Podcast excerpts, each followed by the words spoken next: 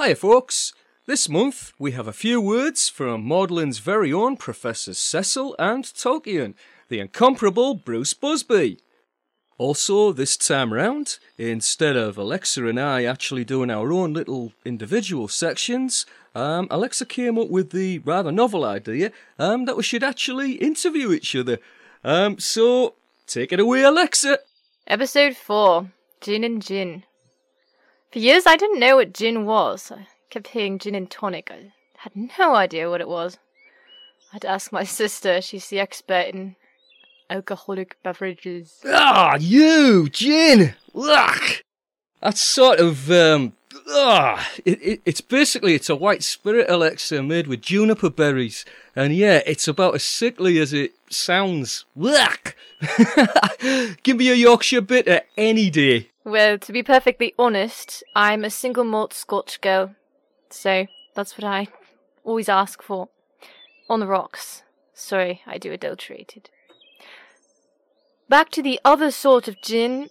If you could have the three wishes, what would you ask? Oh, and just a note, I'm recording this, although it's behind the scenes for, I'm recording it on Gwyddeli, which is St. David's Day, and it's our national holiday. Woo! Party! Good choice on the whiskey there, Alexa. Um, I must admit I'm more of a brandy man myself, though. Rock on on the St. David's Day recording, though. Um, any excuse for a good party in my books. I am three wishes, though. Hmm. How about a wish for more wishes? um, seriously, though, um, this might sound a little dull, but I don't think I'd wish for very much at all, um, in all honesty. Um, I've got a terrific family and great friends, um, so I th- I think I've kind of got everything I need. Um, I might just wish for good health and uh, maybe world uh, world peace. Um, but then again, I did say I wouldn't wish for much. I'm a little more difficult. If I were to wish for something, probably more swords. My home collection's fairly good. I almost have a complete set of armor. So, probably a couple of different swords that I don't currently have, and some more shields. Can't have enough of those. Let's see. Oh, yes, I would love to have certain books that I have to keep going to the library for, including the original Pearl by an unknown author in the Middle Ages and the Exeter book. I'd love a copy of the Exeter book in the original. And third wish, hmm, la la la. That's tricky, that is.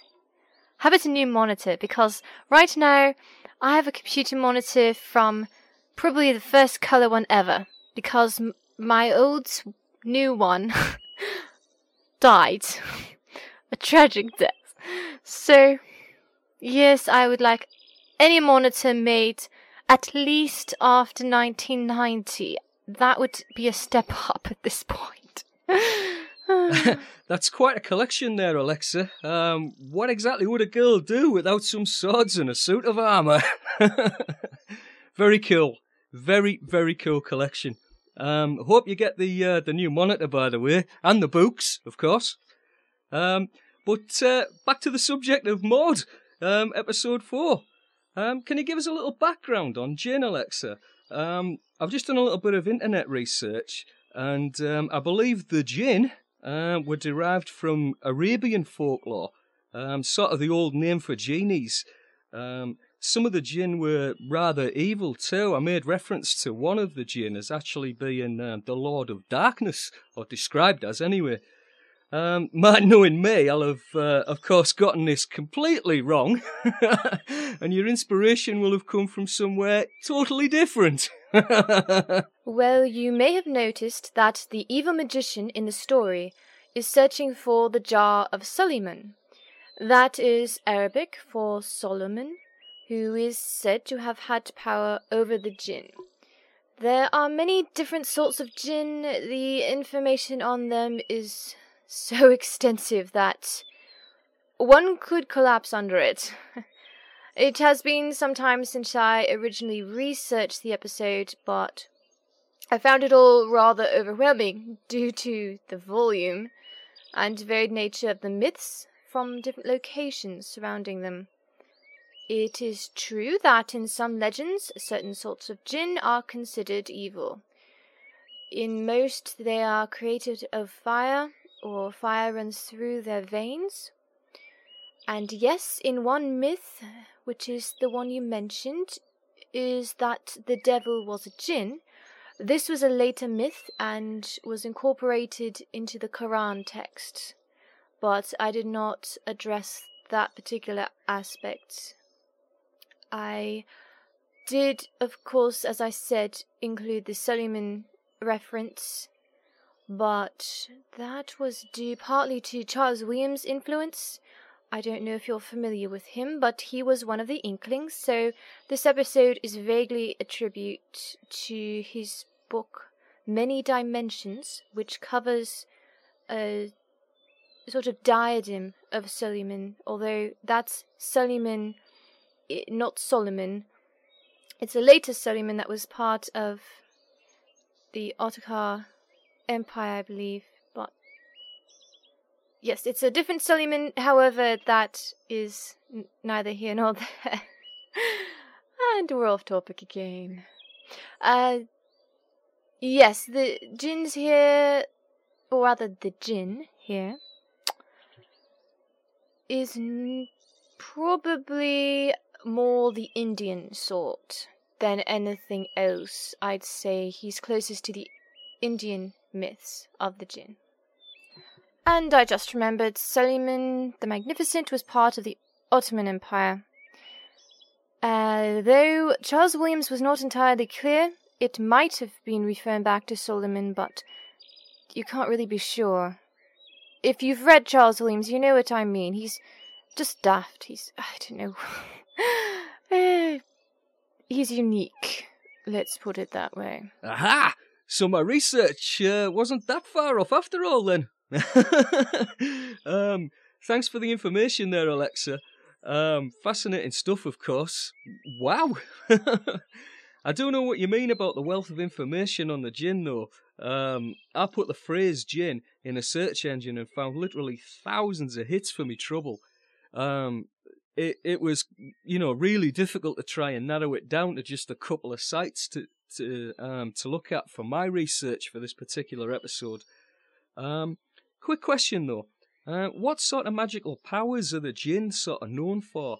Um, I assume they're not all banished to lamps, of course, like like the Aladdin references. The magical powers of the jinn vary quite enormously depending upon what sort of jinn it is There are several levels of them, and depending on the location and mythology, is how many levels there are. Some um almost have unlimited power, others can do very little really. And yes, there's only one true reference to a jinn being captured or rather controlled by an object, and that I believe is in regarding to a ring, but yes, the Aladdin reference was somewhat later, although it's a lovely story in A Thousand and One Nights. I prefer the one where she uh, drops the oil on all the robbers, but yeah, I always want to hear that one over and over when I was small. Bedtime story. Not quite sure why, it's a bit disturbing. I think is a good time to mention that I do not do any research online. Um, I believe this is a throwback to my university days where they did not allow any online references. And I have a fantastic library at my disposal as an alumni. So I'm always going over there, and the librarians tell me I'm the only alumni that comes back to the library. And they sometimes refer to me as Hermione because I stagger out with stacks of large books that were published before 1900. So, so Yeah. Thanks for that, um, Alexa. Um, interesting. Um, I was especially intrigued to hear of the uh, the one genie that actually is in a lamp. That's uh, very cool on having such a great library nearby. Um, Hermione, though, what a great name! the other problem I've discovered as well with um, online research um, is that there's basically just so much of it on the web, and uh, some of it's inaccurate as well, um, in my opinion. Um, okay, um, this has kind of raised um, a, a, rather intriguing question from me to you, Alexa. What are the various processes that you go through as a writer uh, when sitting down to pen an episode of Maud? Um, I'm assuming that you kind of start with some research on the uh, mythological characters. And what are the various processes involved? You know, like in terms of uh, character and plotline development. Um, is this something that you sit down and actually plan out? Um, or is it more of a natural sort of thing for you? Well, first, to decide what's going to happen in an episode, I listed out the entire year, so there's 12 episodes per year, and they are seasonal. So if it's February, it relates to that. If it's June, it will be something summer related. If it's November, it'll be winter related and so forth. I all, what I did was I wrote down the location. So it might have said February Greek, March, I don't remember what it was. Norse or so I wrote out various cultures in order to mix it up. And then I thought about what mythological characters could go for those cultures, and it's always a balance between something unique and also something that will work in audio.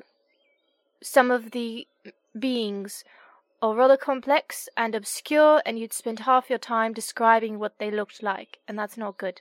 So, once I had what character it would be, or what creature, then I did the research. So, if you have, say, the Valkyries, then when I was writing that episode, first I went and did all sorts of research on them.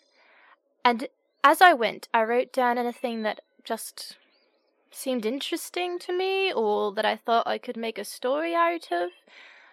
For season two, there was one I came across which was a magical swan, and there were two different myths I was thinking of and ended up combining them. And so I don't entirely plan out the episode. I'll start with something such as for the February Aphrodite. I simply wrote something of Aphrodite and Ares appear, and Worsley is affected and falls in love with Sophie Roberts, and Ares goes about attacking people. And that's all I started with and I always write out of the top of my head, sort of. So I don't know what's going to happen exactly. I start with a blank sheet of paper and I stare at it. And I think, what would be a good intro? So, first, I think, where are they? Where are they in the college? And, for example, they might be on the lawn. So, I think about when I was at Magdalen myself, and I was standing on the lawn, and I would s- sort of picture myself there and think, all right, we have the three characters, and they're sitting there. What would they be doing? For example, in one episode with Hercules, one of them is eating an apple, and Worsley studying, and I just have this picture of them doing whatever they are doing. Then I simply let the characters speak for themselves in a way, and the rest it literally just comes out. I, there's no particular way I do it. I it just writes itself. Things come to my head and I just write them. Not very exciting there. so yeah, I just look at the blank sheet and uh, write. Most of the episodes were not written on the computer. Uh, they were written on pieces of paper and the funniest one was I was waiting for a business meeting. And so I had all these extra business cards with me. And it turned out it was an hour later than I had thought. So I went outside and I sat there and I wrote the entire episode, which is the mystery episode with uh, the banshee. And so I write I wrote them all on the backs of my business cards. So I have around 30 or 40 business cards with tiny mouse writing on them of the entire episode, which I later typed in. yeah. So I suppose I have a question for you now, which is how do you come up with all those sound effects and the ambient sound? It really, really makes you feel like you're in the location. So, how do you come up with that? Ah, so sort of um, planned, but uh, mostly natural. Um, interesting. I must admit, you kind of uh, had me chuckling there on the business cards anecdote, Alexa. um, quick tip.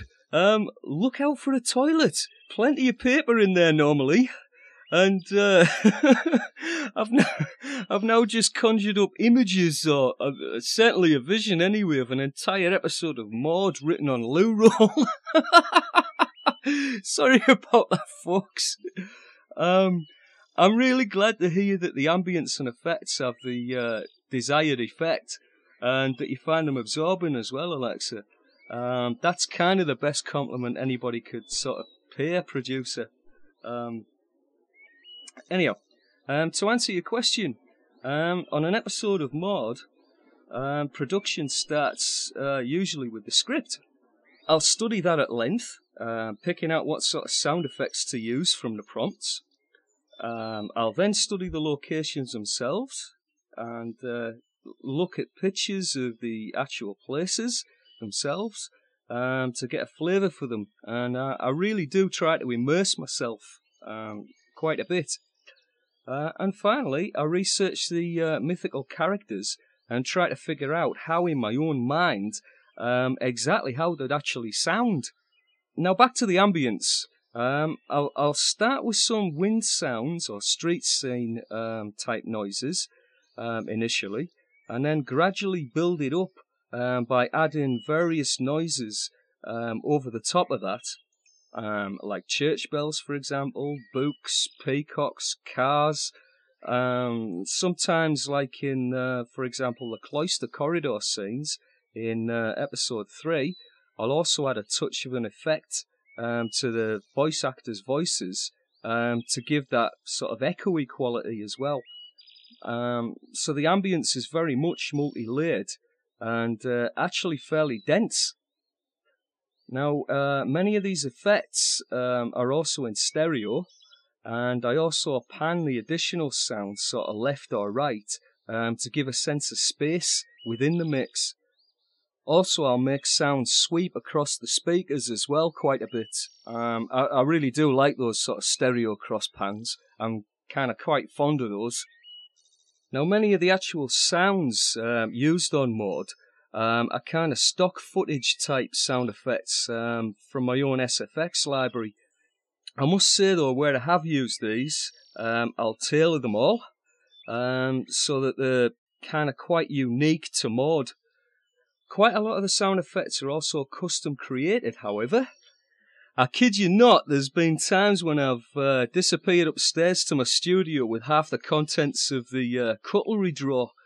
Um, I wanted some sword sounds, um, so I marched upstairs with the biggest knives I could find, and no one even bat an eyelid in our house.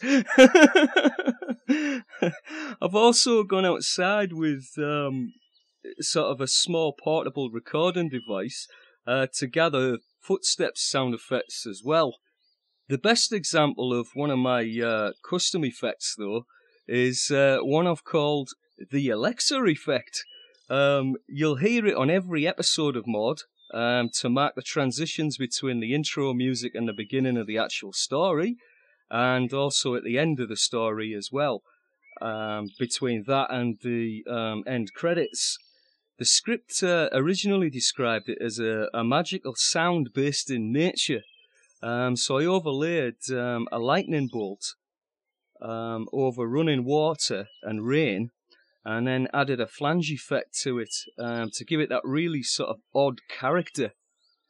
I'm kind of hoping that the effects um, on each episode of Maud really give it that sort of distinctive vibe.